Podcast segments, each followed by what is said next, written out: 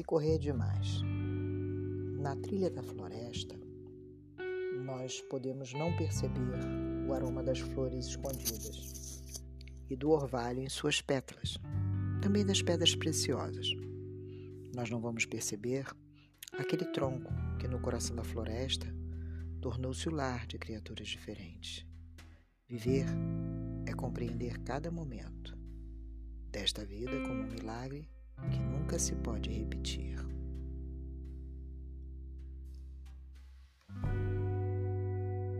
Para mudar, você precisa ter algo a conquistar, um sonho.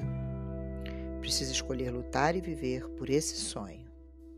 E assim que a sua decisão estiver tomada, você deve partir para a ação que a levará a concretizá-la.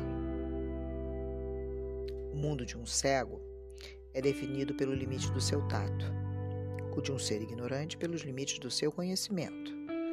Já o mundo de um grande ser humano é definido pelo tamanho dos seus sonhos. O que você gostaria de ter? O que gostaria de ser?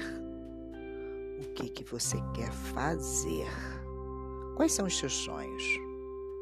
Quando você tem um sonho muito forte e claro, essa chama não pode ser apagada.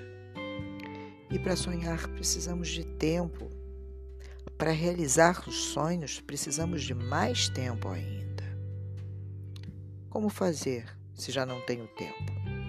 Será que tenho direito de sonhar?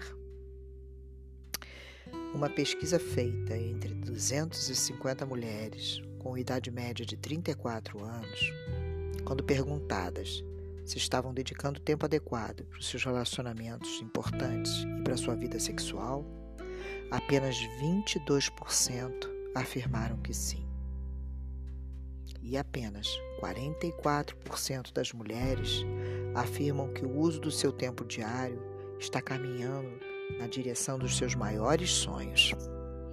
E para 56% das mulheres, o dia a dia tem sido apenas viver sua rotina.